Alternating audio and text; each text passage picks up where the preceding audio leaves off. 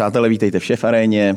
Uh, máme nový rok, nejsou to sice nové trendy, ale můj druhý rok tohohle roku nebo nového roku se zase motá jenom kolem alkoholu nebo uh, kolem pití. Minule to byla Klára Kolárová a, a dneska je to Vítěz rok, šéf barman hotelu Pup. Ahoj Vítě. Ahoj. Uh, doufám, že to nebude trend, že uh, hned příště uděláme nějakého kuchaře, když už jsme ta šéf arena, ale Vítě je šéf, barman.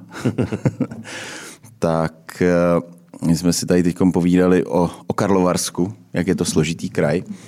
Uh, co tě vůbec přimělo tomu jít uh, do jednoho z nejstarších vlastně hotelů na světě vůbec? S obrovskou historií a vlastně každý, kdo tam vstoupí, tak na něj musí padnout nostalgie. Je to nádherný prostor, noblesní, ten bar je úžasný taky.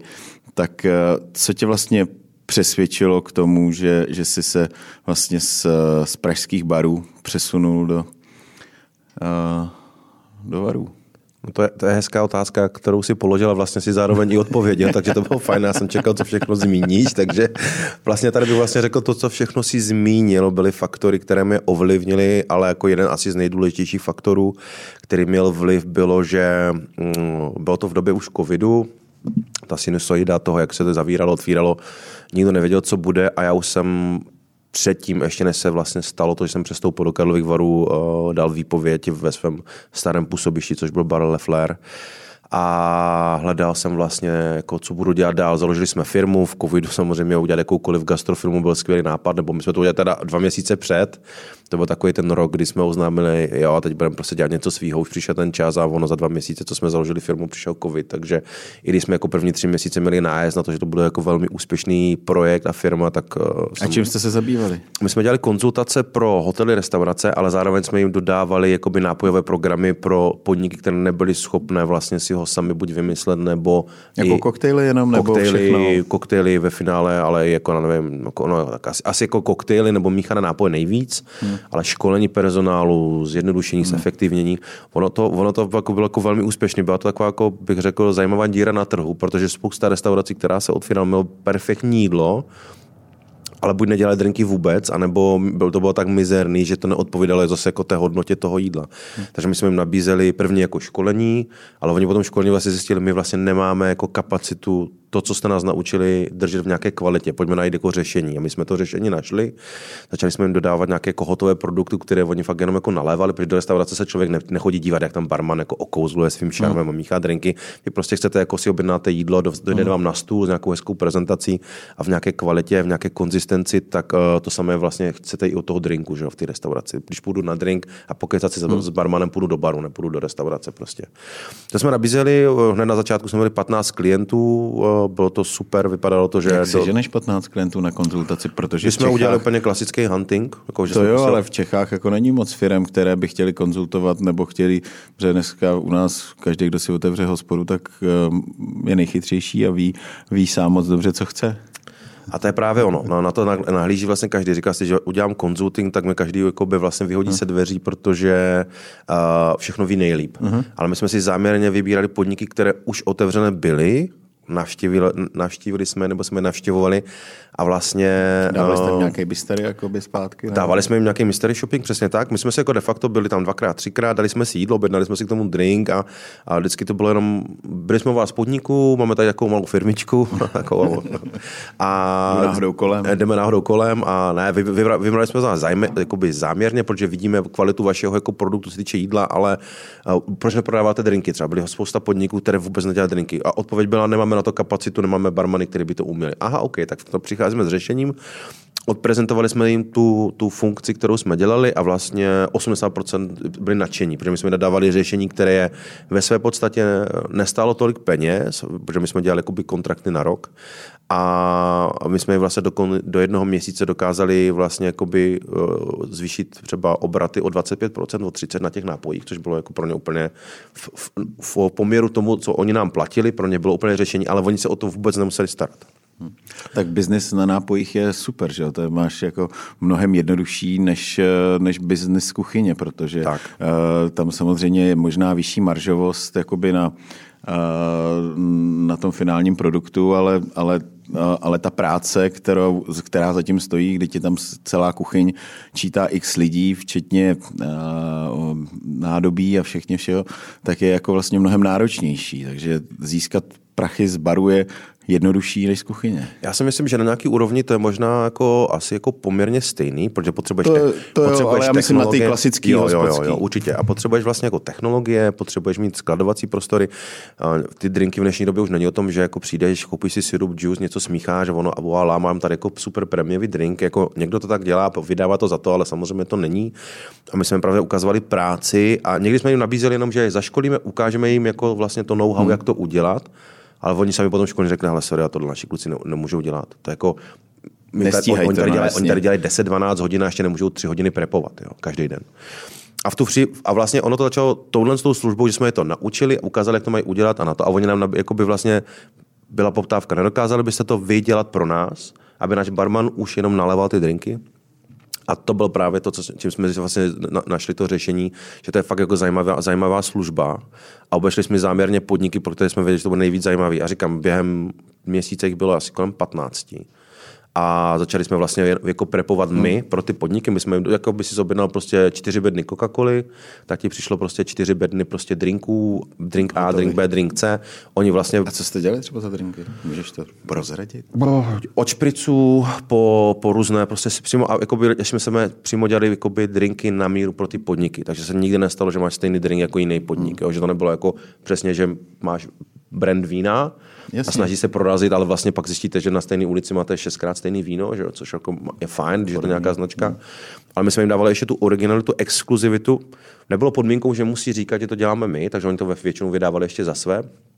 A fungovalo to fantasticky, ale pak říkám, přišel covid a... Proč by to ne, neprodávali, jako že to je tvoje, když No tak některé, rok, a bylo to, byly některé podniky, které vlastně jako by chtěli ještě uh, se použít bylo to, jako, pak to, ale pak to bylo jako, jako odvislé od toho, že i ten ostatní, jako na, buď se ty drinky hmm. musí prodávat pod mým jménem, ale ty ostatní ne. Hmm. Což se třeba stalo, že, bylo, že byla jedna nejmenovaná restaurace, oni jako by měli jako velký nápis, jak mají drinky od Vítici roka, ale pak tam chodili mi kamarádi, kteří projížděli kolem, říkali, hele, my jsme tam byli, není to dobrý, zajet tam podívat. Tak jsem řekl, hele, jestli chcete používat jako mé jméno, tak to musí být ale v nějaké kvalitě, protože hmm. prostě jako, pak to bude opravdu vypadat, že třeba se on tady naučil míchat tyhle ty drinky a prostě mi to bude jako vyloženě jako, jako škodit a to, to člověk nechce. Takže pak jsme jakoby řešili, a, a zase jsme se dostali k tomu, že jsem mi dodával ty hotové drinky, chcete mé jméno hmm. s drinkama, tak ale budete prodat tyhle ty Jak drinky. Jak se dělal? Jak se připravoval? Nebo v, v, v, no, jako jsme, porcovky? Nebo... Půl, půl, litrové, půl litrové, litrové balení. Takže oni vlastně věděli, my jsme k tomu dodávali vlastně i jako odměrky, kdy většinou to bylo jakoby na nějaký major prostě na nějakou jako danou hodnotu. Hmm. A ten člověk věděl, a většinou jsme to ještě udělali tak byl zdorný, že ty drinky vlastně hmm. se buď dolejvaly nebo nedolejvaly, takže buď naleju, ozdobím vydám, anebo naleju, doleju prosekem, sodovkou, nějakou, nějakou, nějakou limonádou, co, co, co, vlastně ten daný koncept zrovna od toho očekával a vlastně na to, a to delivery toho drinku vlastně bylo 30 vteřin. A my jsme jim vlastně ukazovali to, že když barman najednou přijde 17 drinků, tak nebude panikařit. Mám tady 10 mochít, tři apero šprici a to, co člověka jako na, dobrýho barmana, když vezmu, že průměrná výrobní jakoby, rychlost je minuta a mi 17 drinků, tak vím, že 20, 20 minut jsem minus barman. Takhle my jsme jim ukázali, že za 10 minut dokáže odbavit tři stoly, což bylo pro ně fantastické řešení. Pak už jsme to začali namotovat eventy a my jsme jim řešili v rámci té spolupráce, jsme jim vlastně nabízeli ještě jeden jako event zdarma od nás. Mm-hmm to znamená, přišel vítěcí rok s Honzou Šepkem, nebo tenkrát nás bylo v tom týmu jakoby 8. A my jsme vlastně zase oslovili nějakou značku, řekli jsme, hele, mám tady super podnik, dejte nám nějaký lahve a prostě... Ať Jasně rozumím. My si z toho vezmeme zase jako ten hmm. náklad na nás a my jim nabídneme večer a oni na tom udělali krásný event, oni si zase třeba sehnali DJ a byl to třeba nějaký večerní event a vlastně bylo to spokojené, ta spolupráce byla win-win. Oni zase, když měli nějaký, jako nějaký poptávku na nějaký večer, kdy měli barmany, měli jsme jako by doložku, že když budou mít externí event, tak my jim přijdeme dělat ty barmany, takže my jsme se dostali zaplaceno od nějaké jako, a fungovalo to fantasticky, jako fakt to fungovalo super. to skvěle, tak proč to neoprášil po covidu? Určitě, určitě. Tak ono teď, uh, upřímně, teď se ty značky a firmy v vánoční večírky všichni to jako, a teď zase energetická krize, všichni jako řešili, je to vhodné to udělat, když vlastně všichni jako stlumujeme si ty teploměry, hmm. tak udělat večírek za půl milionu, že jo, nebo ne, hmm. i když jako přišlo mi, že to nikdo moc neřešil, proběhli určitě, ano, víme o tom, že jo ale, ale primárně teď jsme měli, tak přišla práce v PUPu A já jsem se s panem ředitelem Krauzem domluvil, že tu firmu budeš plně věnovat pozaním, a ano, a ono to i chce. Ono, když jdeš jako do nového prostředí, pro mě to byl úplně kompletně nový trh. Já jsem vlastně kalových varen nikdy nepracoval. Jo. Já jsem se z Ostravy dostal do Prahy, abych se následně dostal z, vlastně z úplného východu na úplný západ. Jo. Takže jako dobrá, dob, dobrá story, dobrý, dobrý příběh, ale hm, přišli jsme do nového prostředí a pro mě ještě takový historický hotel vyjmenoval si vlastně všechny ty prvky vůbec jako stotožnice, kde pracuju, jaký koncept tam nastavit, na jaké úrovni, protože my máme nějakou určitou klientelu, a ty musíš pochopit to, co od tebe ten koncept žádá, aby to dokázal přesně jako nasetapovat, tak aby byl úspěšný. Že jo? To trvalo plus minus nějakých 6 měsíců, kdy jsme si s tím hráli a přesně jsme zjistili, že třeba pro nás sociální média, když máme, jsou vlastně úplně zbyteční, protože naši klienti prostě nemají, nemají. nemají, nemají Instagram. Jo. To prostě není o tom, že ti jako za večer přijde 12 jako postů, kdy u tebe někdo sedí. Když máš jeden, tak jako oslavíme, otevíráme láhev, ale jako máme ho samozřejmě, protože v dnešní době potřebuješ, ale, ale samozřejmě vydefinovat si, kdo je tvůj host, jako a být sobě, sám sobě upřímný, prostě Jasně, ono to, ono to svádí k tomu mít pořád vlastně hodně, hodně, záka, hodně eh, sledujících a hodně, uh, hodně postů a nevím všeho, ale vlastně zjistíš, že uh, to médium ti stejně jako negeneruje žádný, žádnýho zákazníka. No. Tady jsme asi jakoby podnik, který by jako z Instagramu jako přiváděl nový. Určitě je to fajn, protože asi když přijde třeba nějaká jako mladší populace nebo mladší klientela do Karlových mládež tak, tak eh, přijdou, otevřou si a vidí, že tam nějaký bar vůbec je. A my jsme asi jako jediný jakože bar, nebo jsou tam asi tři, ale myslím, že jsme jediný, který nabízí takovou službu, kterou nabízí, takže je fajn, že to vidí, je fajn mít tu visibilitu onlineovou, protože my zase jako nemáme webovou stránku žádnou, to si myslím, že dneska už je úplně mrtvá věc. webovku v rámci hotelu, v rámci hotelu tak. a, a, ty webovky jsou krásné. Jo, jo, to, že, ale, jako je, tam, plně... ale je tam nevidět pár jako obrázků, hmm. ale myslím si, že aby to jako bylo viditelné organicky pro ten jako, hmm. jako virtuální onlineový svět je fajn. Jako máte bar, máte vlastní uh, sociální máme, média? Ano, ano, přesně tak. My třeba jako nemáme Facebook, pojďme si jako platforma Facebook pro hotel nebo pro bar není úplně jako uh, Jde tam důležitá. obrázky, no, hlavně, no. Ale pro nás je spíš důležitá ta vizibilita v Takže rámci těch obrázků. máte taky? to, to asi myslím, že ne. To už jsme se dostali hodně nízko s věkem a, a tam ale si myslím, oni, že... rozumíš, ale tak zase si vychováváš ty zákazníky, že jo? Jo, jo, ale tak, ale to má jako spoustu fenoménů no, v tom, v tom Granotolu, Puba celkově Bechersbaru. Rozumím. Děláte Vesper? Děláme Vesper. Jo. Hmm nejprodávanější drink. Zrovna, zrovna včera jsem měl to zajímavou přednášku vlastně, eh, kolik Vespru, kolik Vespru prodáme na to. My jsme si ho předělali, aby byl trošičku zajímavější a pitelnější. A tím, že Nebylo to pitelný, to, co jsi si vymyslel?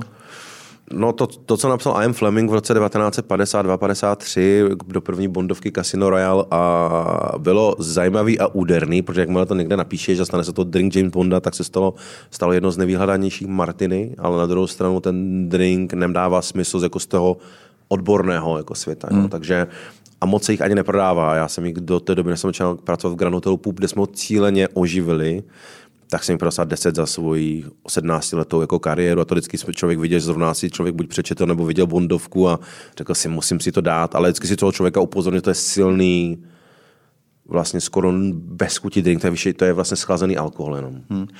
Je rozdíl mezi to, co napsal Fleming a co teď bylo v té poslední bondovce, nebo respektive první bondovce s Craigem Casino Royale? Je tam, je tam rozdíl vlastně, jak on vyjmenovává ty ingredience? Ne, ne, ne, to je úplně totožné. Je to úplně totožné. Mm, to je jenom jako, to je, jako, nevím, jestli to je jako na chlup udělaný i ten film jako remake, nebo jako, že no, nová verze, ale jako by to, co tam říká, tak je, jako, to je úplně stejný. Tak je to přesně jo. v té knize, to je. Je to napsaný. A... Mm, to je, jakoby, to je hláška, to už máme.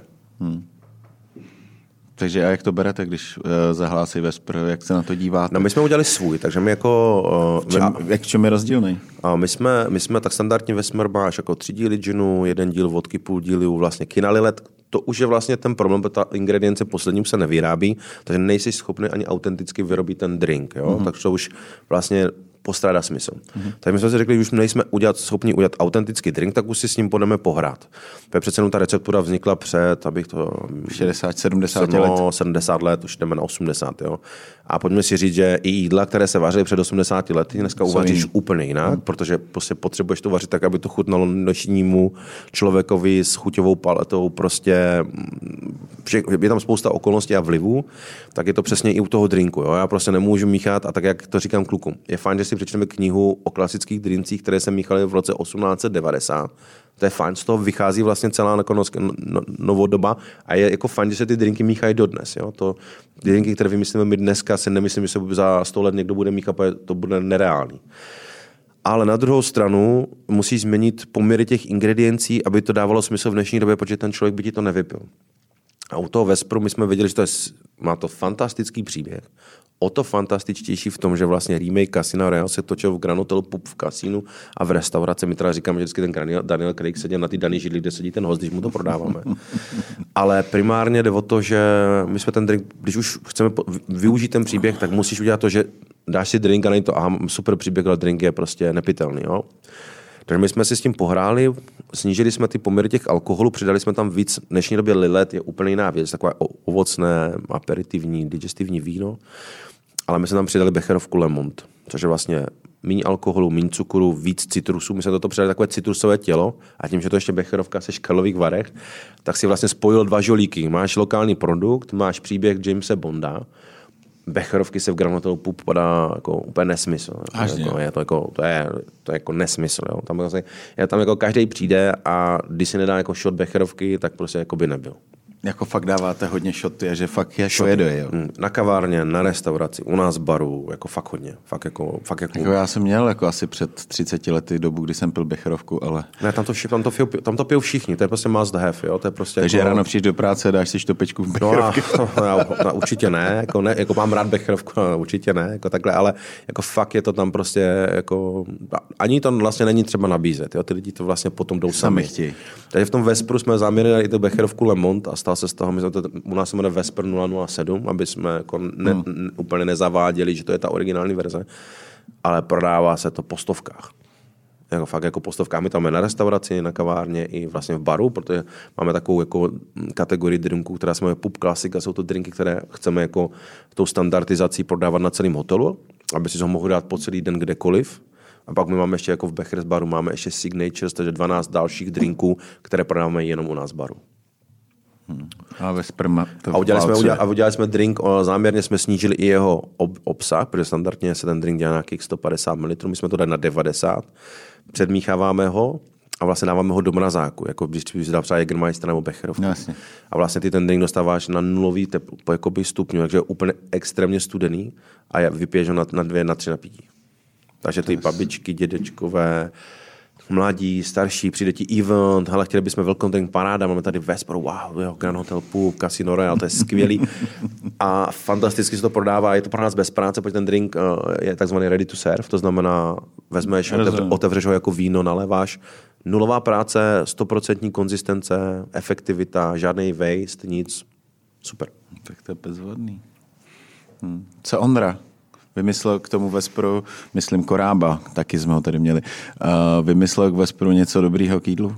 Nebo tak, komunikujete spolu o jídle taky? Komunikujeme tak jako v rámci toho hotelu nejde spolu nekomunikovat, že jo? tak on má na starosti jako veškeré jídlo Gastro. v rámci hotelu, on má na starosti hmm. veškeré nápoje v hotelu, protože moje funkce není jako šéf barman, ale já jsem jako beverage manager.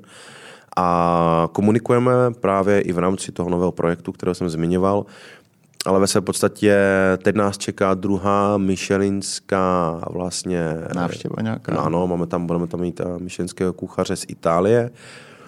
První jakoby, zkouška vlastně toho, toho Michelin Night, co jsou vždycky dvě noci, pátek, sobota, byla velmi úspěšná, vyprodána vlastně na hned, což jsme jako byli překvapeni, že vlastně dvakrát po sobě se prodalo 60 židlí ale poprvé jsme to udělali jenom s vínem a teď třeba právě byl, a bylo poptávka po nealkoholickém párování, která teda já jsem musel vymyslet za dvě hodiny před tou první, protože nikdo nepředpokládal, že to bude až tolik. Žádaný. Protože spousta lidí přijel fakt jako autem vyložené večer, dáme si večer a zase pojedeme zpátky. Tady teď právě řešíme třeba jako nealkopárování vlastně pětichodovému menu společně, že jo? Ale... A ty si teď vyhrál nějakou soutěž nedávno s nějakým nealkodrinkem. Jasně, ale jako je, je, rozdíl udělat nealkodrink jako, jako ala udělat nějakou zemovou limonádu a je rozdíl udělat nealkopárování k myšlenické večeři. Jo? To, je, to není o tom, že jako každý si představuje, že aha, ok, máme tady jídlo, tak tam dáme zázvorovou nealko, limonádu. nealko piňakola do nealko mochito, zázvorovou limonádu, bezinkovou, to prostě nejde. Jo? Jako. A jak to děláš tedy? Musím, musím vědět, co v tom jídle je. Musím vědět, ten směr, co, co, co si chtěl tím daným jídlem jíst. Jo? Každý kuchař ti napíše, je v tom zelí, jasně, to je, je super. to sladký, kyselý. Já potřebuji vědět, je to kyselý, je to těžký, je to lehký, a pořád, i že to myšlenská večeře, musí to být o tom víc o tom jídle, jídle aby tě nepřebylo to jídlo. než, o, to pití. než o tom drinku. Jo? Abych já tam jako zase to, ne, ne, teď to řeknu tak jako nepřehonil a vlastně ne, nevypadalo to, že to, ten drink je víc než to jídlo. To znamená, na tím musím takhle uvažovat. Takže většinou dostanu ty ingredience, chci vědět intenzitu toho jídla, co má být prim v tom a jak vlastně k tomu té primární ingredience toho jídla sekundárně páruju ingredience, která se na něho, ale v nějakém lehčím stylu. Takže aby se to podporovalo a rozvíjelo navzájem. A vždycky to musí být jako ten drink musí být jako v pozadí. Jo? Že je to zajímavý.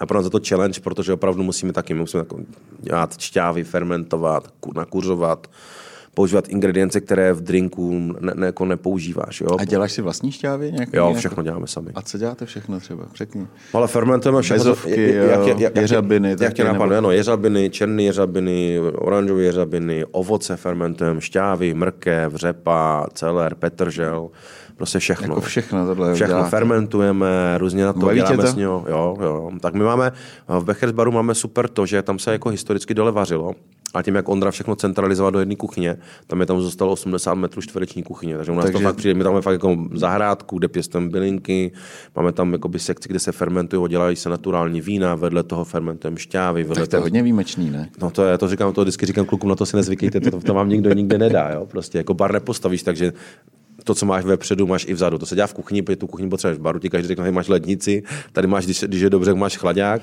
Hej, máš výrobní Tady, kladvo tě, na tady, tady ty dva metry čtvereční, to je vaše šatna, tak musíte se všichni vlízt do dvou skřínek a tím to je hotovo. Tak Takže vy máte i výrobnu, jo? Takovou. máme výrobnu, mm, máme jako A lahvičkujete třeba nějaký lemče svoje? Nebo? Jo, jo, děláme. Děláme i, lahvičkujeme i drinky, tím, že právě ten systém těch drinků, co jsem zmínil na začátku, tak tím, že třeba u nás na restauraci, jak máme, nevím, jestli jsi byl na Malý dvoraně u nás, jak tam, tak tam je vlastně jako, jak je to udělaný nový od roku 2017, myslím, tam se vlastně vyčistil lustr, dal se níž, prostě tam je krásný, obrovský, fakt obrovský křišťálový lustr, vymaloval se a je to tam fakt tam přijde, že hraje tam vlastně piano Petrov, jako, že vlastně tam hudba, hmm. tam si sedneš, máš pocit, že jsi fakt jako v nějakém starém filmu a jenom sedíš a nedává tam smysl, aby tam, je tam bar, a nedává smysl, aby tam, protože to kafe tam jde jako po másle, hlavně odpoledne, ale nemůže tam prostě barman třískat tou pákou, tak tam se jako od, odpružil jakýkoliv noise, to znamená, bar musí být úplně produkovat minimální jakoby, hlučnost, takže třeba ty drinky právě nalévá, nalej, nalíváme, že jo. Takže vlastně my, my lahvujeme drinky pro celý hotel, děláme limonády, teď právě řešíme nějaké jako limonády v rámci kavárny, v rá- v rámci jako efektivitu, protože prodává se strašně hodně špriců, takže vlastně řešíme technologii, jak ten drink nadspat do sudu, aby se čepoval, aby vlastně zase jsme to zrychlili, aby se zase jako... Kdyby si dělal vlastní špric do sudu, jo? Hmm, to umíme. Ty jo, vidíš to. Tak jak máš prosecco v sudu už dneska, tak to je ve finále No, tak stej, stejná technologie, akorát prostě smícháš ten drink. Musíš na to mít na to, ale tím, že to ve finále nemícháš nic čerstvého, tak ono to má jako nesmrtelnou životnost. Že? Tady asi vl- vlastně v Čechách žádný takový bar s, s takovýma možnostma není. O, Nebo jako pár už jich je, který má třeba o, v Karlině Kro Bis- Bristo, Bistro Bar má drinky na čepu, má tři, to myslím. jo, ale já myslím, že by měli takovouhle výrobnu, jako že by měli vlastní zahrádku, že by měli... Myslím si, jako nerad byl, ne, ne, nevím jak přesně, jako, jako v, v nějakém jako velikosti to je, ale myslím si, že Hemingway Bar s Liquid Officem už mají nějakou centralizovanou výrobnu v Ho- Holešovicích. Jo. Jestli to vlastně vyrábí, ono to je jednodušší, protože když si vezmeš, že kdyby si do každého podniku vždycky musel kupovat znova ty stejné technologie, hmm. ale které nevyužíváš po dobu ty tý, Pořád. Jasně. Hmm. Tak vlastně jako... Oni se dali dohromady Jsou to jako- velká investice. Ty to centralizuješ na jedno místo, kdy hmm. zase kolik lidí potřebuješ na tu výrobu, takhle hmm. zaměstnáš jednoho člověka, který se zabývá jenom tou výrobou a pak to jenom vlastně distribuuješ do těch podniků. Hmm. Já si myslím, že to je jako budoucnost, protože když si vezmeš, kolik ti stojí nájmy a ty vlastně kalkuluješ, no tady budu se něco vyrábět, tady musí něco skladovat. Ale on je úplně jiný peníze stojí tyhle ty prostory na Praze 1 hmm. a úplně někde na periferii, kdy ty si pronajmeš nějakou věc, kterou si vykachličkuješ. Skolouduješ si to jako výrobnu ale platíš nájem do 10 tisíc korun. A pro tři podniky, když jsi vlastně schopný potom tohle rozvážek a jde oni už jenom za prvý, mají o to méně práce, o to třeba méně hodin generují a tím pádem je třeba tolik neutavuješ, protože ty směny hmm. jsou dlouhé v tom gastro, všichni víme, jako o čem to je. Tak vlastně zjistíš, že i na úkor tohohle z toho, i když třeba ta, jako, je tam nějaká doprava, ale tak jako neděláš to na denní bázi, děláš to na, na bázi, zase v tom vždycky jsou tam nějaké skladovací prostory. Tak ty vlastně strašně zefektivňuješ ten provoz, jo? strašně jako uh, dáváš jako konzistenci, efektivitu, méně vlastně investic do těch technologií, protože už nepotřebuješ Jasně, mít máš to- dva termomixy, dvoje suví, dvoje, já nevím, my máme už redestilační zařízení.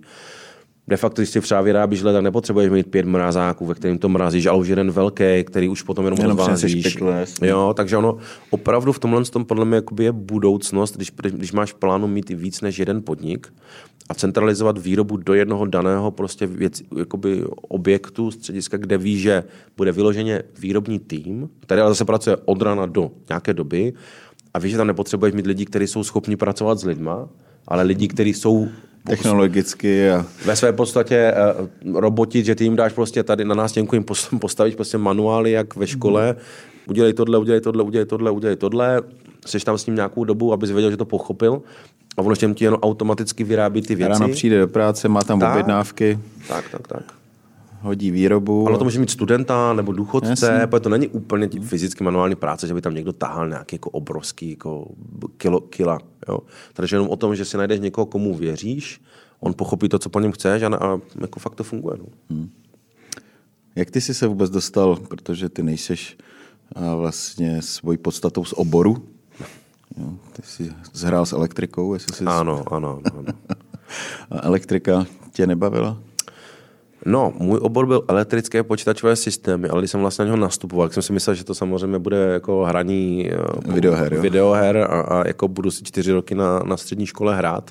To se nedělo samozřejmě. První dva roky, jak to byla taková jako elektricko programátorská škola, tak jsme jako soustružili a vyráběli prostě plošné spoje. Já jsem pájel a dělal úplně věci, které jsem v životě nechtěl dělat. Že? jo, Prostě, že jako, stavěli jste počítač? stavili jsme počítače, stavili jsme rádia, já jsem si vyrobil vlastní rádio. Ještě umíš dneska postavit počítač? No, asi ne.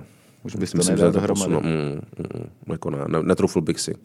Každopádně, jako dokázal bych si asi vyměnit jako grafiku, a to si myslím, že dokáže úplně Vyměnit jako na to, to je jak tak intuitivně dneska, že a tak zjednodušený, že to dokáže jako běžný uživatel, který má šroubovaček a dokáže si od, jakoby odmontovat tu krycí, krycí uh, kastly, ale Uh, no téhle dva roky jsem se tam jako vyloženě trápil, protože jako soustružit si kladívka jo, a dělat takové věci mě fakt jako nebavilo.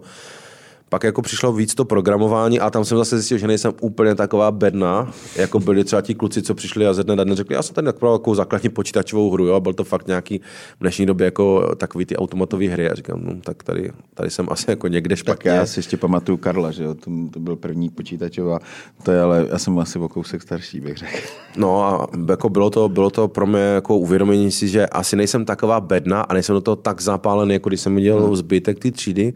Takže jsem se ním prokousal, pak jsem zkoušel ještě, ka- kamarád říkal, hele pojď, zkusíme jako školu, vysokou školu bánskou bezmetoční inženýrství pro důlní vlastně jakoby průmysl, Aha. tak říkám, říkám, jdou všichni, to taková, jo, ta tam jsem byl po třech měsících, jsem pochopil, že ani jako Ani to tohle ne, ale už jako sekundárně tomu jsem začal jako, tak jako pokoukávat, že bych jako odjel, protože jako věděl jsem, že v Ostravě určitě nechci zůstat, že tam ta kvalita života se trošku teď zlepšila, tenkrát to bylo jako před 20 lety, to bylo šílený, jo, to bylo jako tam opravdu, když jsi neměl peníze a nějaký jako úplně krutý podnikatelský záměr, tak tam jako nebyl velký support dělat cokoliv. A všichni odjížděli, ten, kdo jako nechtěl se stotožnit s tím, že prostě bude žít a dělat autobusáka nebo někde jako v dole, v nějakých železárnách. Já jsem tenkrát měl přítelkyni, která se hlásila na vysokou školu o, ekonomickou do Prahy a řekli jsme si, jako, že když ji přímo, tak jedem. No a oni přijali, takže my jsme se zbalili, odjeli jsme. Já jsem teda jako sekundárně v Ostravě při, při studiích pracoval, takže jsem měl, jako nějak, měl jsem docela dost peněz jako našetřených, a tak, abych třeba jako prvního půl roku v Praze přežil a nemusel nic dělat. Protože přece jenom, když přijdeš jako skromný člověk do Prahy, tak ono ti stačí, jako 20 tisíc mi stačilo měsíčně, paradoxně dneska ne, to nechápu. Ale my jsme třeba platili, my nás bydlo 6 bytě a platili jsme nájem 1500 korun, takže hmm. jako asi bych to... No a tak jsem začal nějak jako co budu dělat, no, tak prvně jakože počítače, no, ale vycházelo z toho, že buď budu někde stát u pásu a montovat přesně ty jakoby desky. co jsi nechtěl. To, co jsem nechtěl, anebo když jsem šel někde nějaký pohovor, tak nám mi vybalili věci a zjistil jsem, že budu dělat někde úplně práci, která mě bude ubíjet. A většina těch lidí, s kterým jsem přijel vlastně z Ostravy, byli vlastně lidi z gastra. Vystudovali ho hotelnictví, že jo. Tak oni všichni naskočili do restaurací, do klubů, chodili strašně spokojení ve strašné vatě a říkám, ty jo, ten, a, a, a ten jeden kamarád mi říká, tak pojď k nám, no. Prostě o víkendu do, uh, jak se to jmenuje, mm, Karlovy Lázně, hmm. je ta pětipatrová diskotéka, říkám, budeš sbírat kelímky, že jo, prostě na to, ale tam to je super, vyděláš si dvojku za večer, dvojku za to, že budu sbírat kelímky, on říká, jo, ale tak jsem šel, sbíral jsem kelímky, pak jsem si za víkend donesl pět tisíc, to je super, to jako to v Ostravě jako děláš, ty, jo, jako tři týdny jako prostě těžkou manuální prací. Takhle to trvalo asi dva měsíce, kdy jsem si vydělal krásných jako 20 tisíc za to, že jsem jako vlastně sbíral kelímky dva dny v týdnu, pak se z toho stalo čtyři dny v týdnu a pak najednou jednou nepřišel barman uh, vlastně na nějakou směnu, buď byl nemocný, nebo prostě jako nepřišel a majitele byli vlastně ostraváci a říká, hele, majitel napadlo, že by si mohl, mohl za bar. Já říkám, jsem to v životě nedělal, jako, jako dobře, naši měli jako malou hospůdku na tom a umím načepovat pivo. On říkal, ti stačí postavili mě za bar a pamatuju si to, že cizinci, úplně jako anglici, a já, moje angličtina tenkrát, tak to jsme si moc nerozuměli. A, S akcentem. A chcou, chtějí, chtějí nějaký Kuba Libre, že jo, co jsem v životě jako neza, neslyšel v Ostravě samozřejmě, Myslivec, Kola, Fernet, že jo, a Bavorák, to byly moje drinky. Režná ještě možná. Určitě ano.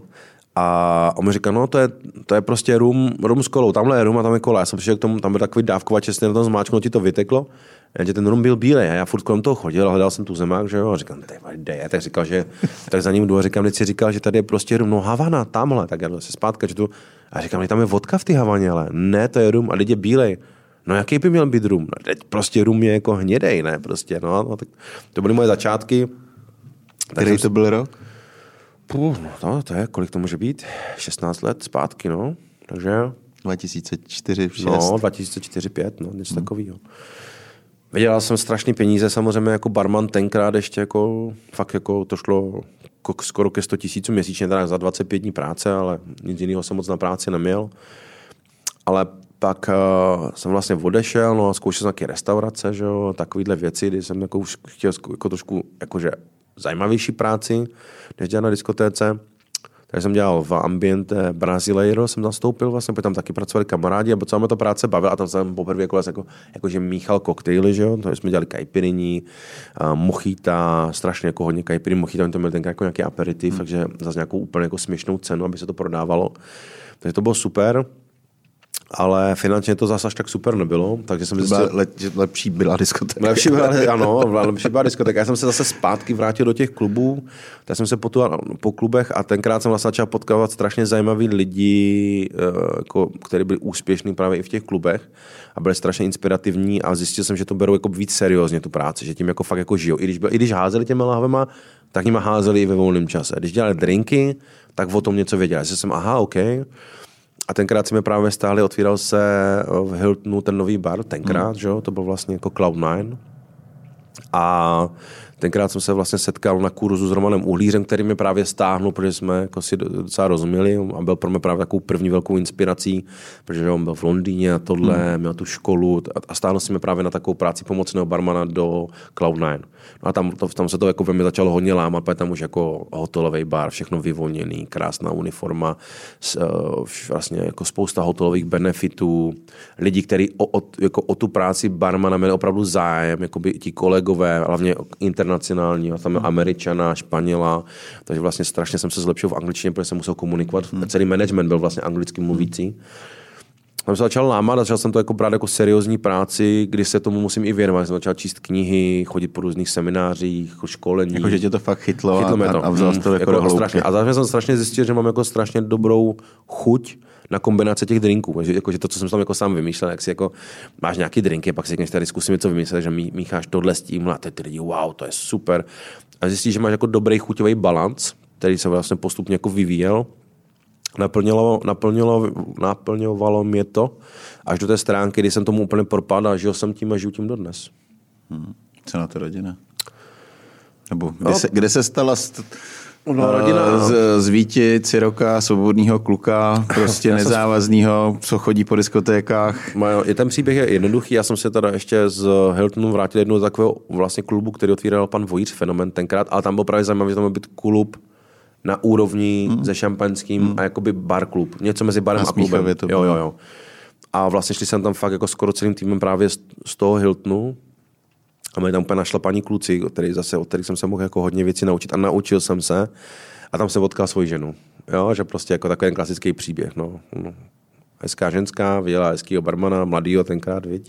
Počkej, byla kolegyně nebo host? Ne, to byl host. Host? Host, host, host. A my jsme tam kolem se tak jako dva, dva měsíce kroužili, hráli jsme spolu takovou tu hru, jak to dopadne, dopadne a nakonec to dopadlo a jsme spolu, už jdeme na nějaký 13. rok. No. No, vidíš, taky mám hosta doma. V pořádku. Jo, jo, jo. A to je z oboru teda, to právě dělala koncier v Hotel Hilton. Aha, OK, no vidíš, tak to je Nějakých 15 let. hezky propojený.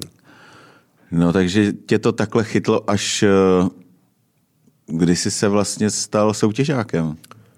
To začalo právě v tom fenomenu, kdy uh, to, to bylo jako nejvtipnější, jak já jsem se jako, jako k tomu dostal, protože já jsem ani nevěděl, že, Že jsou nějaký Já jsem soutěže? teda chodil házet chvilku, no, jako házel hmm. jsem i láhvem, ale tam jsem jako by byl strašně pozadu s těma klukama, co fakt jeli jako strašný, strašný jako level toho jako flérového barmanství. Já jsem se snažil, jako hodil jsem, jak jsem chodil do parku házet každý den, ale prostě to, co tam předváděli ty kluci, pro mě bylo nedostižné. Ale byl jsem asi na třech soutěžích, pak jsem to jako zabalil, říkal jsem si, hele, to jako, na to, to životě nemůžu dotáhnout, abych s nima měl, mm-hmm. abych mohl konkurovat. A nevěděl jsem, že existují soutěže i jako v míchání jako drinku jako na chuť, jo? Mm. Jako, že prostě nebo s nějakým jako příběhama. A tenkrát přišel nějaký obchodák z Pernod Ricard, že nějaká soutěž v Jamesonu. A původně to mělo být o to, že prostě kdo prodá nejvíc láhvy, a tenkrát myslím, že to byl Jameson 12 letý, tam se dneska nevyrábí, tak vlastně pojede na výlet do Irska. Do Irska. No a tak my jsme to strašně hrotili, samozřejmě jako tým, že jo, každý, kdo přišel na whisky, tak byl James na 12 letýho, že jo, se prostě neptal. A, a, ty lidi to vlastně jako neřešili, on nebyl nějak extrémně drahý, takže to nebylo jako, že by někomu, když očekával drinky za stovku, tak ty mu dal za, za pěti kilo, to bylo 100, 120, 130 hmm. korun, něco takového. A on přišel a říkal, super, vyhráli jste, takže jako dva od vás, Pojedou do nebo jo, dva od vás můžou jet do toho Irska, ale zapomněl jsem vám říct, že v tom jakoby Irsku je globální soutěž s Jamesonem a jeden z vás musí soutěžit. A byl tam kolega, který byl úplně jako neplivý, říkal, "Ale kámo, to já nedám, prostě, jako to já nemůžu. No já říkám, já se chodím na házet soutěže, a říkám, a on říká, musíte si vymyslet nějaký drink, stejně tam pojedete. A musí být z Jamesona samozřejmě. A musí být Jamesona. Takže já vlastně říkám, no tak jako OK, tak já se to vezmu jako za svý a úplně jsem nevěděl, tak jsem jako první jsem se podíval na nějakých pár jako soutěží, co se jako tak jako míchá. To jsem se narazil na takový soutěže IBA, kdy to samozřejmě úplně bylo na nějaký jako úrovni a říkám, tak jsem tam pře- přesně jel s nějakým, že jsem do Jamesona dal rozinky, zázvorový syrup, ale to, co prostě ví, že funguje. Ale použil jsem tenkrát jako domácí zázvorový syrup, úplně jako nekomplikovaný drink, který fakt jako útočil na tu podstatu té irské whisky, jo, vlastně na rozinky. A já jsem si zadal takové jako kalifornský velký rozinky a jak jsem mi nechal v tom Jamesonu, že tak oni se nacucali zpátky, vypadá jako hrozný víno, a ty si do nich kousnu a vyletěl ti z toho ten Jameson. Byl to strašně dobrý. No, já jsem přišel na tu soutěž, že moje, soutěž, moje očekávání bylo, že přijdu nějaké místnosti, tam bude prostě pár barmanů, tak se to jako pošudláme, půjdeme. To byl jako event. Jako. Tam jsme přišli jako na ten event do haly, kde bylo asi tisíc lidí. Na obrovském pódiu, kde jsme každý měli jako ten svůj station. A říkám, no, tak to si děláš srandu, jako tohle. Nervozita? No úplně. Klepou se ti ruce A ještě, hlavně nebo? už ne. No, ale takhle, tenkrát jo? Mě se klepou pořád, ale ono to není jako nervozito, ale ono to je tím, jako tím Adrenalinem. tím adrenalinem. A do- Já se jako do 30 vteřin, a já vím, že se mi to děje, takže já právě záměrně 30 vteřin nic nedělám a rozmluvím se, abych se najel na to flow a pak už vlastně vím, že jsem jako OK a nevypadá to, že jsem jako by třeba ta ruka. Ale každopádně tenkrát jsem tam vlezl, no, to úplně, tra- jako za mě úplně tragédie. Angličtina jako low, a bylo to celý v angličtině samozřejmě, takže O tom drinku musíš mluvit i, že jo? ano, ale ono to bylo udělané tak, že vlastně oni obcházeli ten post po postu a vlastně uh, hodnotili ty drinky. Ale jako by nebylo to domyšlení tím, že začínáš na prvním, bylo tam myslím, že 12 těch postů, ale my jsme ten drink namíchali všichni na jedno. Tady ten poslední vlastně měl úplně jinou kvalitu drinku než No, ten jasně. první. Jo? Takže to bylo takové jako divný. Ale já jsem byl třetí. Namíchal jsem to, oni, jo, jo, super, super, já jsem ve finále nerozuměl, co mi říkali, takže jako dobrý, takže, jsme si jako, takže jako, jako fantastický zážitek, OK, OK, super, super, takže jo, obejmuli jsme se, jo, dobrý, dobrý, Czech Republic, Czech Republic. A, a šli jsme. No a ono mělo být vyhlášení furt se to protahovalo a my jsme měli mít druhý den, nějak nám blbě naplánovali let, že byl brzo ráno a my jsme, to bylo pět dní, na kterých v životě nezapomenu, to jsme nás jako fakt udělali jako krále, ale pětizvědičkový hotel, každý svůj pokoj, všechno, co si si objednal, bylo zaplacený, nejlepší restaurace, fakt jako Já jsem z toho žil, já jsem, jo, ale já jsem z toho žil, já jsem říkal, že vlastně tohle by mělo být ta podstata ty soutěže. Já ne, nechceš cash, nechceš nový barmanský kufr, ty chceš někam zajet a chceš mít zážitek. To já si to pamatuju, já si to pamatuju ještě dneska jako celých čtyři dny. No ale nejlepší bylo, že jako my jsme tak jako tam stáli, bude vyhlášen, nebude, říkám, ale jdeme, musíme ráno stát, protože fakt nemůžeme se rozbít, už jsme tady tři dny jako v lihu, musíme vstát, aby jsme chytli letadlo. No a odcházím, oni, že vyhlášení, jakože třetí místo, já nevím, tenkrát to byl někdo, a že na druhém místě je Vítězslav Cidok Czech Republic, Czech Republic a já. Za ten drink s těma rozinkama druhý místo, globálně. Říkám, OK, tak jsem tam šel, dostal jsem krásnou jako lahev, že jo, jako hmm. drahou nějakou. První tenkrát byl nějaký Španěl. A největší extra na tom byl, že jsme odcházeli a teď jako odešli jsme a on tam hrál jako nějaký DJ, ne, ty to viděl z dálky, protože to byla fakt velká hala. A pak si čtu na ten den v té skupině na Facebooku, hned potom asi dva dny si čtu a největší zážitek bylo, jak nám Daft Punk hráli na tom afterparty. A já říkám, my jsme jako odešli a tam hráli Daft Punk, jako, tak to jsme, to byl super move, no. Takže to byla moje první soutěž. A když jsem byl jako druhý na svý první soutěž, když jsem to nevěděl nic, tak ti to začne vrtat hlavou. Tak za mnou přišli znova, hej, a máme tady soutěž za manou. Nechtěl bys to zkusit? Ale začátku, než jsem vůbec jako pochopil podstatu toho soutěžení, tak jsem jako nebyl poslední, předposlední, vidíš ty na ty kluky zase z ty mixologie, že jo. Takže jsem se jako, ale jako jsem byl jak živá soutěžní ty, tak mi to nedalo a makal jsem, makal jsem, zlepšoval jsem se, začal jsem pracovat na angličtině. Vyhrál jsem pár soutěží, pak už jsem vyhrával víc, víc, pak už jsem byl vždycky top 3 a šlo to se mnou až do dnes, no. No tak šlo to, ty to říkáš, jako, že to trvalo dlouho, ale ono to zase tak dlouho netrvalo. No deset let to je. No tak to není zase taková. No není, no. To jako, říkáš, jako šlo to se mnou sam tam, ale jako fakt to není dlouhá doba, že jo. Jako, hmm. Jako těch, je... posledních, těch posledních pět let bylo takový jako pro mě jako soutěžní, jako takový jako prim, no, taková, jako, taková prostě forma. Že už si i vybíráš, kam půjdeš soutěžit? Ale už jsem dosoutěžil asi na globální, na globální scéně určitě. Vlastně Diageo World Class, na kterým jsem se globálně umístil třetí, byla pro mě No určitě... tak to byl největší, největší uh, český úspěch, ne? To byl největší český úspěch, dva finále dvakrát. Jenom aby jsme to zopakovali ještě jednou. Vítěz rok letos, nebo vlastně letos, loni. Loni už, loni no, už. 2022. My jsme se teda domlouvali už asi hned po soutěži, že přijde, jo, jo. ale nějak se nám to asi třikrát, čtyřikrát nepovedlo. A co to bylo, co to bylo, říjen? Září, říjen, no. Září, říjen, vyhrál uh, v Austrálii. Uh-huh. Třetí místo. Masakr, úspěch jako kráva. Ale šel jsem si pro první. Šel, jsi si šel jsem si pro první, jako, jako, já jsem měl pár rozhovorů předtím, a každý, protože první bylo co se stane, když nevyhraješ český kolo. Protože je dobré říct, no, já jsem to soutěž, v té soutěži můžeš... Musíš vždycky, máte, já to jenom řeknu za tebe, vlastně ta soutěž je globální, celosvětová, je každá, každý ten uh, soutěžící národ má nějaké svoje Český globální národní soutěžní kolo, uh, kde vítěz uh, soutěž toho národního kola postupuje do Global Challenge. Mm-hmm. No, vlastně jako vstup do té soutěže všech zemí je 17 tisíc, minulý jak byl 17 140 barmanů celosvětově do ní vstoupilo. Pak to vlastně vygeneruje 60 vítězů, který potom jdou ještě globálně.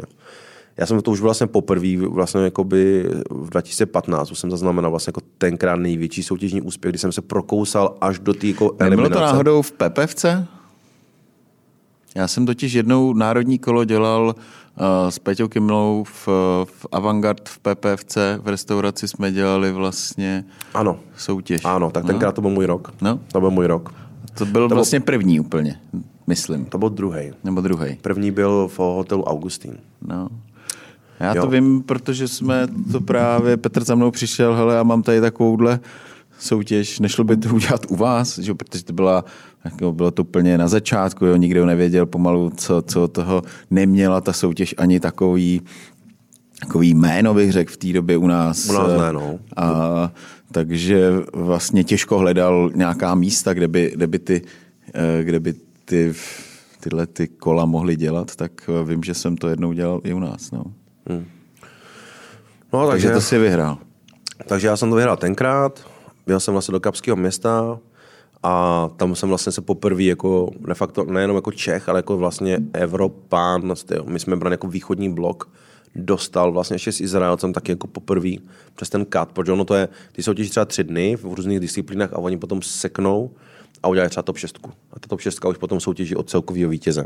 A mi se to jako podařilo jako prvnímu, pak se to podařilo mému kolegovi, a on je jako velký příběh, protože ten kolega, kterého jsem do toho namotal další rok, to byl úplně junior barman a já jsem mu jako předával ty zkušenosti, tak to za ten bar vlastně jsme pracovali za Leffler, vyhrál znova. Hmm. A znova přešel tím katem až do top 6 a tam se umístil, vyhrál nějaké ocenění za disciplínu i vlastně jako by byl oceněn jako jakoby z toho lidu, uh-huh. jakoby nejlepší barman, co si myslí jako lidi, ne co si myslí porod. Jasně, rozumím. No a s tímhle svým kolegou To jsme dva po sobě a my jsme se vlastně, když jsme byli v jednom baru a v jedné zemi jsme se v životě nemohli v té soutěži potkat. A celou dobu jsme si říkali, to byla strašná prdel, kdybychom to jednou udělali tak, že půjdeme každý za jinou zemi. On je On je Slovák. Slovák. A potkáme se jako na globálním finále. A ono to jsme bylo v covidu, já jsem v covidu kvůli toho odstoupil, protože oni ani World Class neměli, když jsem jako byl dobře najetej. A tenkrát jsem jako velký flow, že to jako fakt jako dám a myslím si, že bych to dal asi.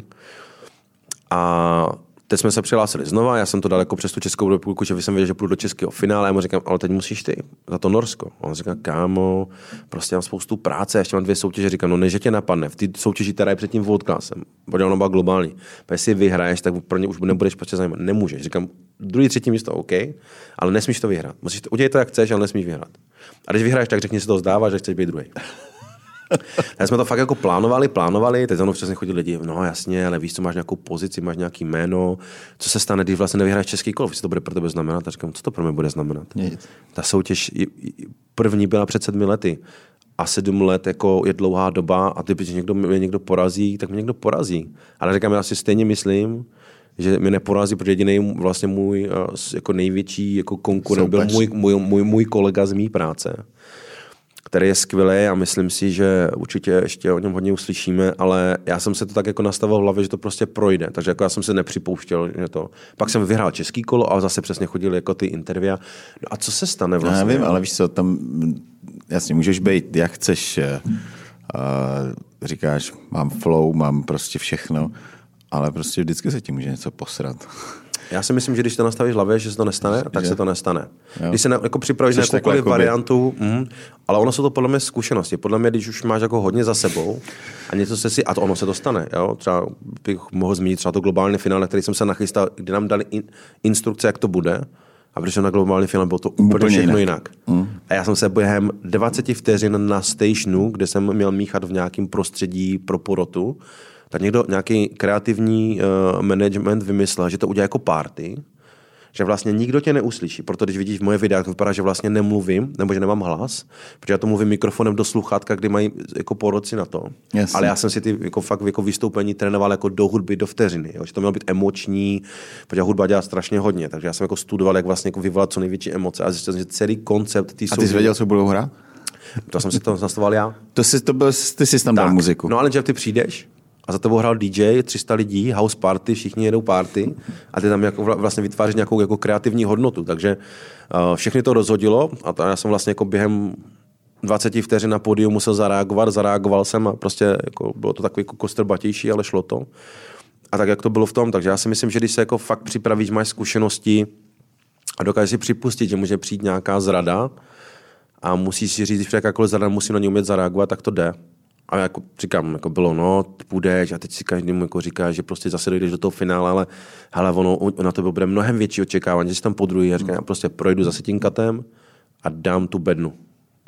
A, říká, a to jsme si říkali právě i s tím Adrianem, s tím kolegou. A procházeli jsme, a oni že se nalosovali do stejné skupiny, kdy vlastně uh, z té skupiny šly jenom dva, mm-hmm. tak jsme věděli, že prostě musíme projít tou skupinu oba dva. Podporovali jste se navzájem? Úplně. My jsme spolu jako konzultovali každou challenge, vlastně po každé challenge jsme to hodnotili jeden, upřímně jeden k druhému, protože můžeš mít kamarády, ale jako když něco potřebuješ, potřebuješ mít nějakou zpětnou vazbu, tak není super, když každý řekne, jo, prostě Karle, si, seš. Karle, bylo to super a pak jenom projde, řekne, hele, má tam takový slabší místa, měl bys tomu něco říct. Já jsem radši, když mi někdo řekne na férovku, jak to je. A říkal jsem to i to svýmu týmu. Říkám, hele, já nepotřebuju hladit, já jsem dospělý, jo. Já potřebuji, abyste mi řekli, co, co, co, v čem hoříme, aby jsme tou je soutěží fakt jako prošli skvěle. A oni mi dávali zpětnou vazbu, že žena mi dávala zpětnou vazbu, jo, protože viděla ty vystoupení, říká, no, buď takovejhle, zkus trošku tohle, ty děláš tohle, zkus být A mícháš i doma? To je otázka, která padne vždycky a vždycky jsou všichni zklamaní, protože si moje myslí, že, žena, že přesně to říká moje žena. Oni si všichni myslí, že on doma jako nejlepšího barmana na světě, tak jako mám doma barmanský koncert A, a on co otevře víno. a já ženě otevřu pivo nebo otevřu víno, no. Nenosím si práci domů. Ne, jako asi, asi, asi bych měl, no, protože všichni... Proč? Je grilovačka, ale já to každému vysvětlu. Představ si pizzaře, který vím, umo- umotá 300 placek za směnu a přijde, přijde mu žena říct, udělám to jednou za čas. Samozřejmě, že jo. Ale jako Jako máš doma náčiní? Mám, mám doma, já mám doma spoustu alkoholu, akorát se nevyužívá. Jo? My máme jako paradoxně, já mám teda hodně investičního alkoholu, ale, ale mám doma alkohol a prostě ne to, no, tak ne, takhle. Tak to už za to máš nějakou extra místnost? Už mám na to extra půdu, no. Jo? jo, jo, jo. Teď právě jsem řešil, že budu muset trošku zrekonstruovat uh, byt a chci si udělat právě jednou takovou jako stěnu, protože mám tam takový jako mrtvý prostor, fakt jako stěnu a to je třeba... Jenom s chlastem. Kde bude jenom, jenom jako alkohol, ale jako hezký. Ten, ten, ten technický mám fakt jako v bednách, jako v takových plastových bednách nahoře, že když potřebuji udělat apero, špric nebo nějaký hmm. jako gin tonic, tak mám samozřejmě, ale jako není to o tom, že bych doma jako míchal drinky. No. Ještě jsme se k tomu nedostali asi. Já taky doma, tak, takhle, já doma občas zavařím, ale uh, teď jsem právě taky měl takovou, že miluju džiny. A z těch eh, zajímavých alkoholů jediný, co mám, tak eh, když jsme byli před léty, jak ty jsi byl v Jasonu, tak my jsme byli v Čevasu a přímo jakoby v té jejich vile taky za nějakou odměnu. Tenkrát jsme něco, já jsem pro ně vymyslel nějakou soutěž, že byly nějaký čivas pasy a obcházeli hospody a kdo, kdo všechno, kdo, pak se to vlastně sečetlo a ty zákazníci, kdo měli nejvíc, tak jeli a my jsme taky nějaký hospody jeli. Já jsem tenkrát vedl kolkovny, tak jsme byli v Čivasu a to bylo, a jsme přijeli do, do těch do těch, to byla fakt historická vila Čivasu a tam si přijel dopředu chtěli vědět naše velikosti a tam jsme měli připravené ty kilty. Jak jsme řešili, vole, jestli se fakt jako chodí bez, jestli se chodí na ostrov nebo ne. No jo, ne, choď. No tak jako, já jsem šel, že jo, ale, ale a, a bylo, to, jako bylo to fakt něco nezapomenutelného, na co, z čeho člověk žije pořád a co samozřejmě ideální i pro tebe, nebo respektive pro, toho, pro tu značku, protože ty si k ní vybuduješ nějaký vztah a, a pak, ji, pak ji nějakým způsobem cpeš těm, těm klientům ale, ale to jsem odbočil. Takže jediný alkohol, co mám, tak jsme ten, tam tenkrát dostali uh, nějakou limitovanou edici, uh, kdy já mám nějakou, nějaký číslo 101 uh, lahvičku. Tenkrát jsem tam byl uh, z Kety. Jasně. A jsme se tohle spolu bavili, že doma měl nějakou party a nějaký kamarád jí to otevřel, tak uh, myslel, že ho zabije. že prostě vzal, otevřel, říká, ty jsi se normálně posral.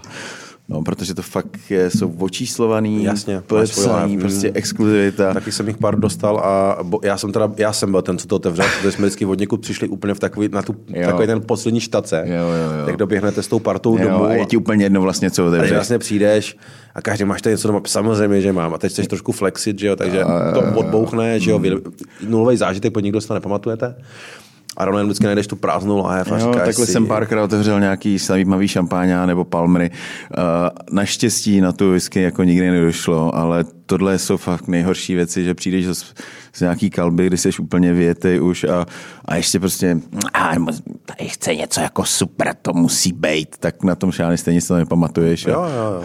No mám to, takže pak ráno na to koukáš a říkáš si, hm, jako představoval jsem si jinou chvíli, jako, že to padne, když už to padne. No. No, jako, ale ale pořád jako, je to život. Takže jenom abych to dokončil do, tu myšlenku, takže jsem měl teď podzim, říkám, ty musím, ty džiny mám rád a začnu si je prostě domů, že mi tam třeba jako i vydržej, že, že celou láhev hned nedám, ale že ty džiny jsou prostě úžasný, teda, aspoň pro mě. A podle mě to jako, tak my u nás právě, když máme nějakou grilovačku, sousedí, že se jenom tak jako potkáme teď jako míň, ale ale většinou, jak jsou hezky počasí, jak se grilluje u jednoho, u druhého, tak ono přesně, no, tak všichni jsme si jako barman, takže já tam přijdu s nějakým pojízdným barem a budu tam jako míchat.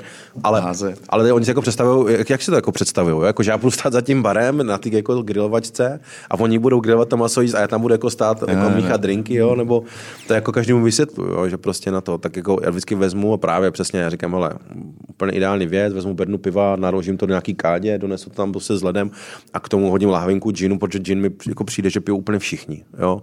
Jako dobrý gin, dobrý tonik a ty přesně do toho, ten si dá okurku, ten si dá nějaký citrusy, ten si od toho dá bylinku a vlastně zjistil jsem, že to jako univerzální pití, jo.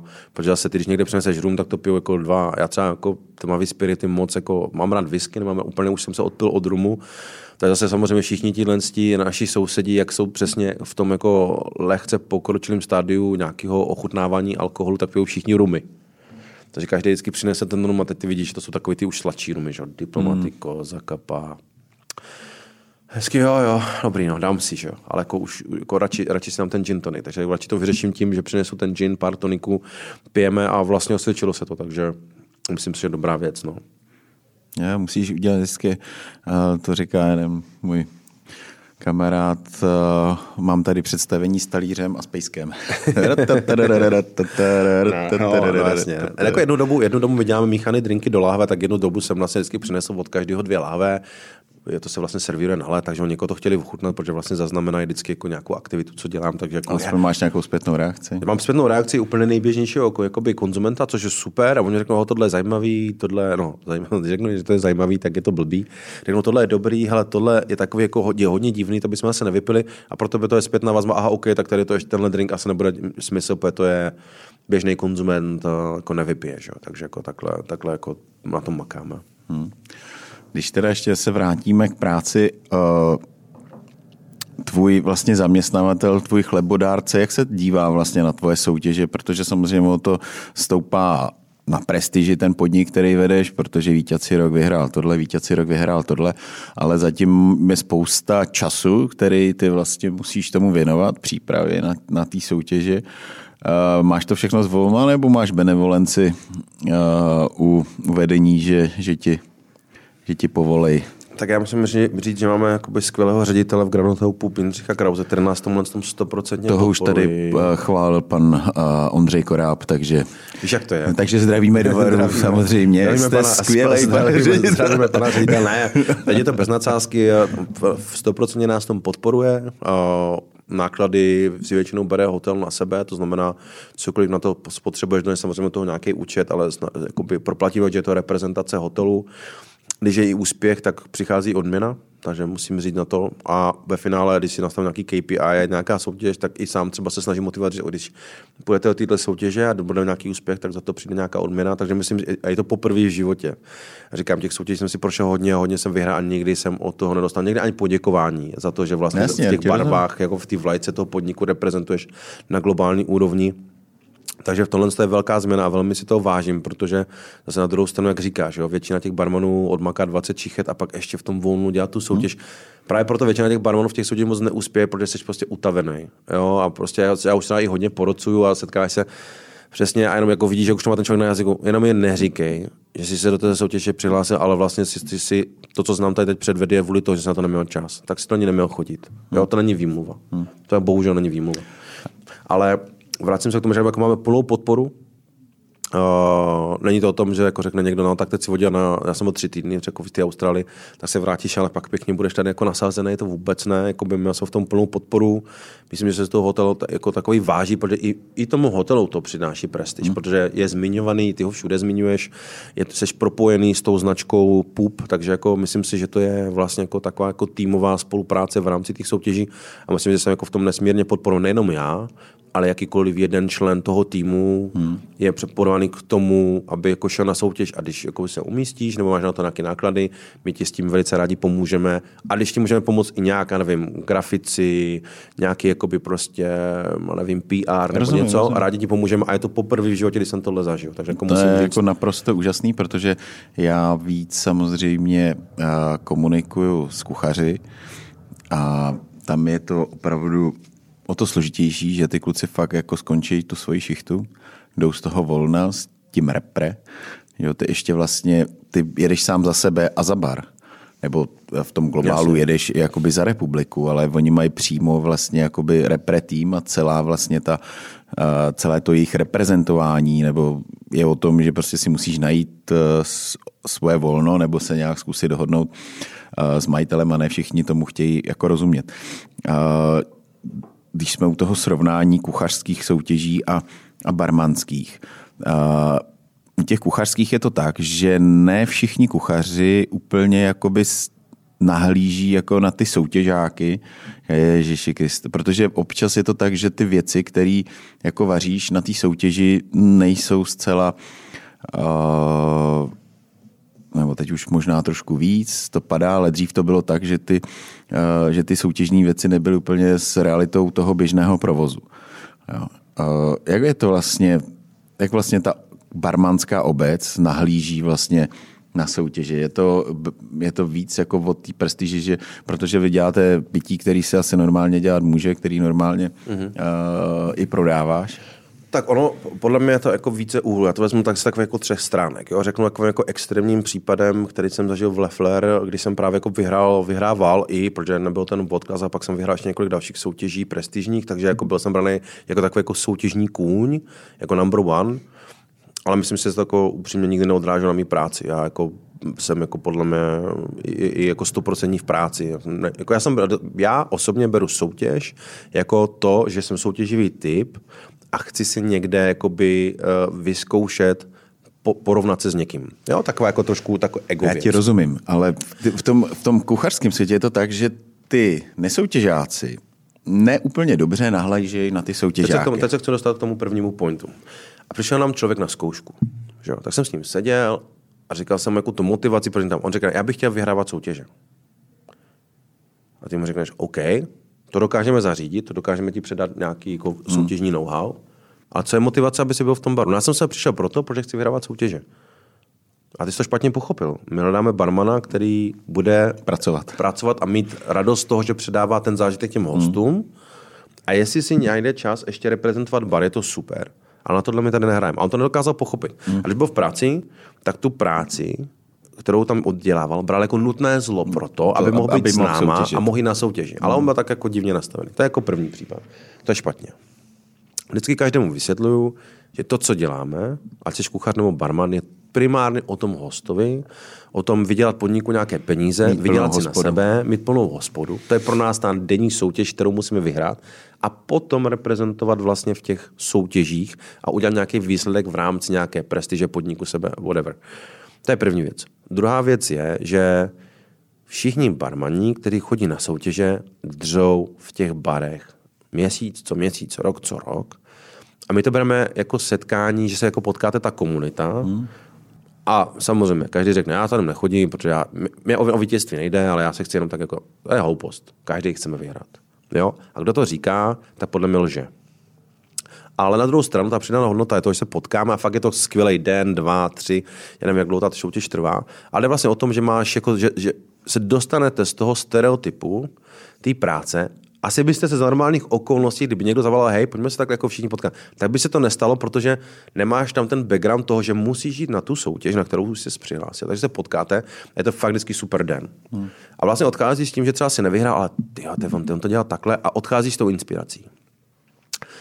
Pak je třetí jakoby, úhel pohledu, že přesně jsou lidi, kteří říkají, no jasně, jo, to je soutěž a my vlastně, to, co děláte, se na těch soutěžích vlastně, to, co děláte na těch soutěžích, není ta reálná stránka toho barmanství. A tady se dostáváme k tomu, co chci říct. Um, já si myslím, jakoby, mm-hmm. že ta soutěž je o tom, jak ji nastaví ten zadavatel ty soutěže. A to pochopilo spoustu zadavatelů, že i pro ně, já nevím, děláš jeden drink. Já jsem třeba v tom 2015 jel na globální finále, dělal jsem 22 drinků, sivých. Ale vlastně oni ani jeden z těch drinků nedokážou použít, protože je tak extrémně extrémní, že vlastně pro ně, když si vezme, že má 60 barmanů krát 22, tak je to 150 drinků, 100, 130, hmm. Který bys mohl marketingově používat ten další rok spojený s tou danou značkou a nestojí ti to žádnou kreativitu. Takže třeba teď se v tom barmanském světě děje to, že tam je přesně daný zadání. Musí to být použitelný. Vyrobte si něco domácího, ale ať když napíšu Jungvanovi do Číny, že prostě má takhle udělat to jídlo, tak on ho zvládne udělat jako asi jako normální člověk z gastra. Tak když jsem třeba byl na té Matony soutěži, která je na Drincích, tam bylo striktní zadání, že si nesmíš nic vyrobit a musí to být zběžně dostupný, ingre- ale replikovatelný drink, který oni dokážou používat na eventu pro tisíc lidí na to. A v tom to bylo pro mě jako právě strašně zajímavý, protože najednou ty veletoče kolem toho všechno odložíš a děláš efektivní použitelný Práci. drink. A to je podle mě jako to, co, o čem je ta soutěže. Na druhou stranu chápu, že ty jsi jako člověk, který vaří nějaký, v nějakém hmm. konceptu jídla. Samozřejmě máme nějaký michelinský level, tam se to hraje, pak máme nějaký fine dining a pak jdeme jako už nějakou jako hezkou, dobře uvařenou kuchyni, až jdeme úplně k technické stravě.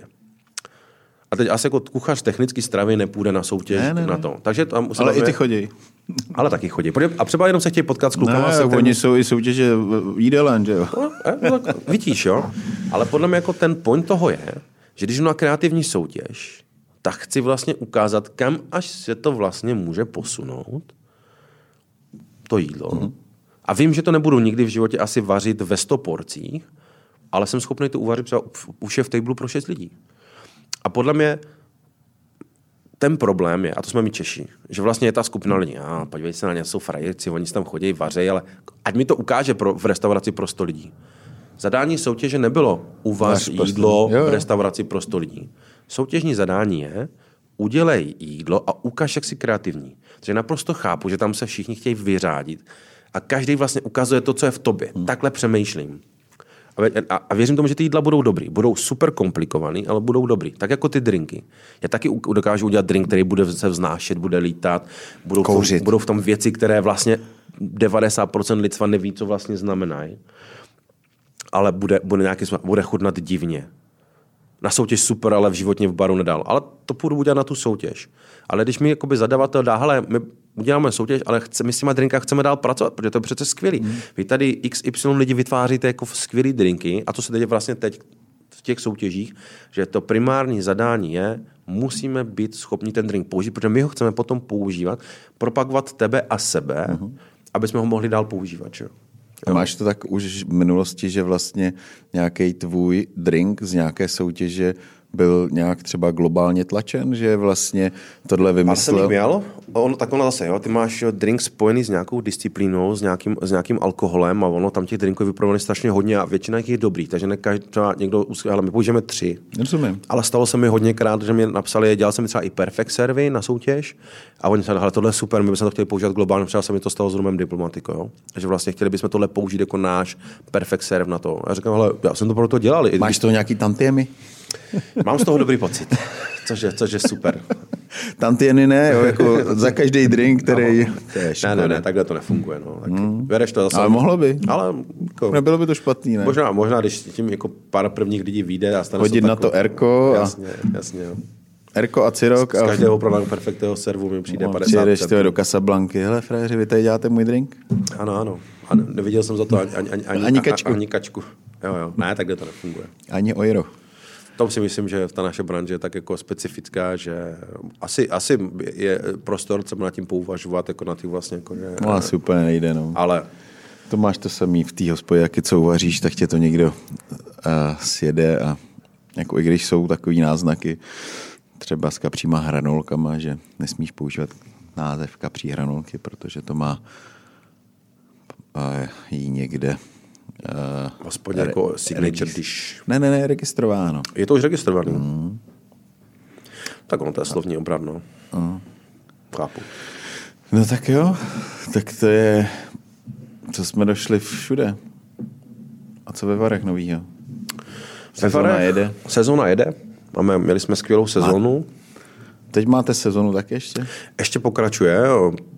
Bylo to docela zajímavé, protože vždycky se říká vlastně, že to období leden, únor, půlka března jako fakt v Kranotopu v kalových barech jako mrtvý. Minulý rok uh, úplně extrémně se nás sezóna, protože se jako vždycky zavírá půlka hotelu, že? protože vlastně jako nepotřebuješ, buď se tam dělá nějaké rekonstrukce, což teď bude rekonstrukce právě nějakých 70-80 pokojů, pokud se nepletu, a vždycky se zavře vlastně jakoby část mm-hmm. toho hotelu, protože těch 180, 200 míst stačí. Takže minulý rok, jak vlastně byly zavřeny hranice a byl ten konec covidu, tak vlastně zima najela. My jsme zavřeli hotel za 14 dní, jsme museli znovu otevřít, byl takový overbooking, že se to musel využít, což bylo super. Takže my jsme se připravuje, jsme fakt náročnou zimní sezonu, fakt jako velký biznes. Si jako při takový to období oddechu nebylo. Jeli jsme fakt jako prostě durch. jako all, all, durch prostě zase celou sezonu. A jako je to fajn. Jo, jako, Má, máte i plesovou sezonu? Jako, nebo? Ale ty plesy se je, hotel se o toho čím dál tím víc jako vzdaluje, protože to není něco... A nějaký jako prestižní ples? Máme, máme jako určitě jo, ale takový ty studentský plesy se jako Ne, ne, ne, já myslel, jako by nějaký opravdu. Jo, jo, nějak... čekají nás. Měli jsme jeden vlastně ve společnosti právě jakoby s Karlovarským festivalem festivalem, oni jakoby hodně právě vyvíjejí, protože chtějí ten karlovarský region a tu kulturu zvednout, takže teď nás čekají další dva plesy, jeden vlastně karlovarského města, jako fakt jako hezký věci, takže jako máme tam myslím, že asi pět plesů. Jakoby od, od... Festival má plesy, jo? Aha, mají, no. Mají, a fakt jako mají hezký. Oni vlastně udělají, oni se jako se potkají. To je krásné. A, a, fakt jako super. Mají to super zorganizovaný, je to jako by vlastně i pro nás jako pro hotel, je to jako velká aktivita. Přijdou jako fakt významně lidi, prostě udělají si hezký večery dva, jeden mají vždycky nějaký divadelní představení, pak mají ples. Hmm pak mají vlastně nějaký kulturní program, večer končí Becher's Bar jako na afterparty, že jo? takže se, se potkáme po tom letě znova je to by super, že, že vlastně to nekončí festivalem, ale mají jako vůbec energie, tendenci nějakým způsobem to rozvíjet dál a mají velké plány, to jsme se bavili s vedením festivalu, chtějí jako do toho šlapat více a více. Že je to fajn, no a jinak, no, kromě plesu, jako, samozřejmě nějaké eventy jsou tam v plánu, samozřejmě teď eh, vždycky jako alfa omega, jakmile se překlene rok, tak zase plánuješ Karlovarský festival, protože to je deset dní, jako, to je jako deset dní, ale pro nás to znamená strašnou velkou operaci, jo? to je prostě, my jsme vlastně děláme spoustu eventů, hotel, bary, máme ještě extern, externí stán, do toho další nová aktivita, další nová budova. Pracujeme na dvou konceptech, takže pořád co dělat. Takže na začátku, jak jsme se ptali na tu otázku, proč jsem upustil Prahu, přišlo mi, že v Praze nemám žádnou výzvu. A, a jak asi každý pochopil, tak jsem soutěživý typ a mám rád jakoby výzvy, jak osobní, tak pracovní a přišlo mi jakoby eh, zajímavý jít, se, jít, jít kusit otevřít jako nějaký jako nápojový koncept do regionu, kde by to nikdo nečekal, který se stal úspěšným, fungujeme skvěle a mně to přijde v té Praze jednoduchý. Jak každý mi říká, no, jako otevřít něco, aby to fungovalo, to potřebuješ fakt jako... Já si myslím, že když to pojmeš zodpovědně a nemáš to jako že, jako, že dělám, že to je zodpovědně, ale vlastně myslím si, že to bude fungovat automaticky a musíš tam být a musíš to prostě šlapat. Tak to funguje ale jakmile si to otevřeš jako z nějakého, jako, mm, to, co budu dělat, na čem zbohatnu, otevřeme si restauraci nebo bar, tak to jsou koncepty na rok. No. Hele, a potkáme při tom všem ještě Víťu Ciroka na baru?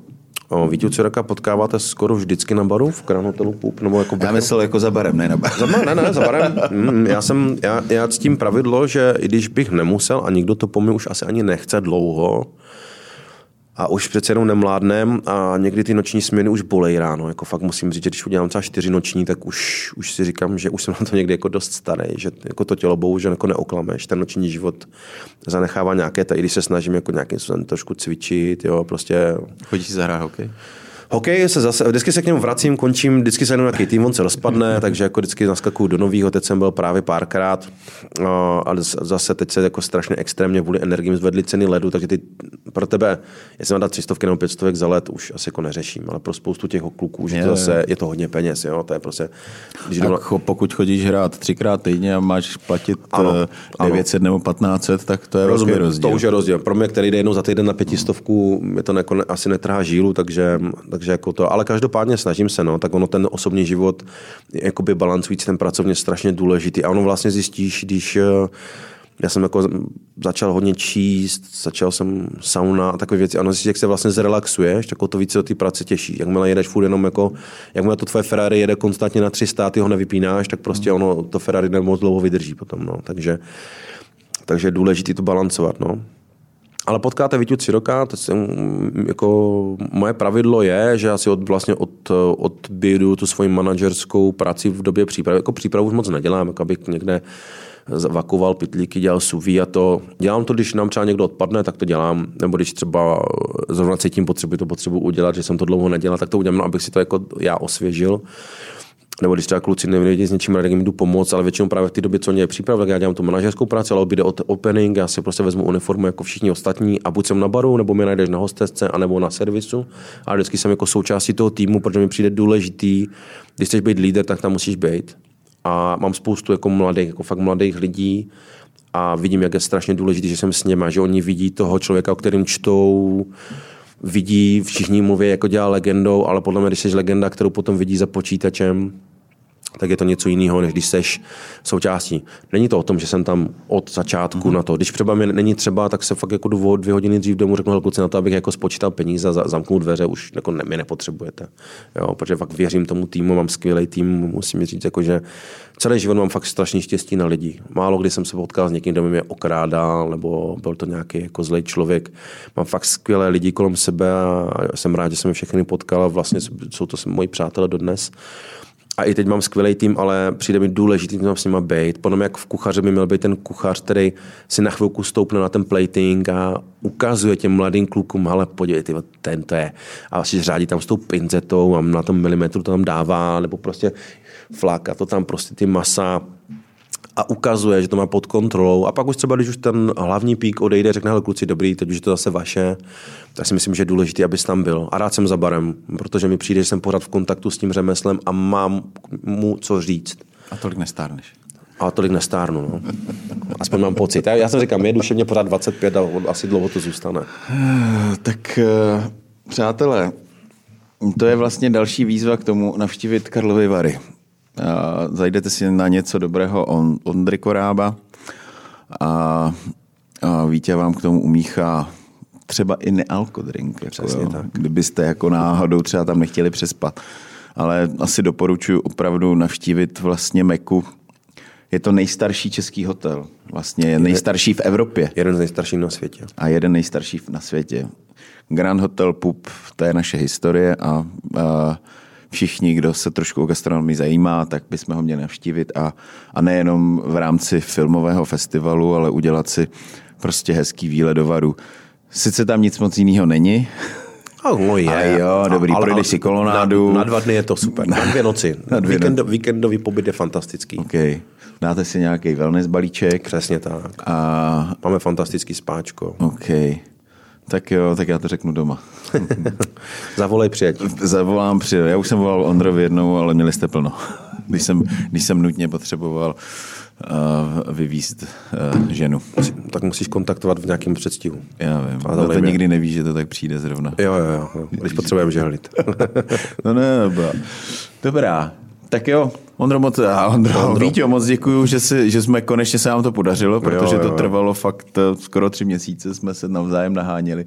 Tak eh, přátelé, děkujem a snad příště se nám podaří kuchař a užívejte si, i když zima je taková, jaká, taková divná. Nevadí mi to. V tom městě mi to nevadí. Ve městě to je fajn, na horách, že není, že není To je, tak- plus, to je průšvih. no. No. To je, lituju lidi, co mají zimní střediska. Minulá zima byla krásná a teď se jim to zase, když už to vypadalo, že nás neumeze covid, tak nás obtěžuje globální oteplování. No. Tak to většinou je, že v covidu, když se nesmělo ležovat, tak byly, bylo plno. Hele, děkuji moc a mějte se krásně.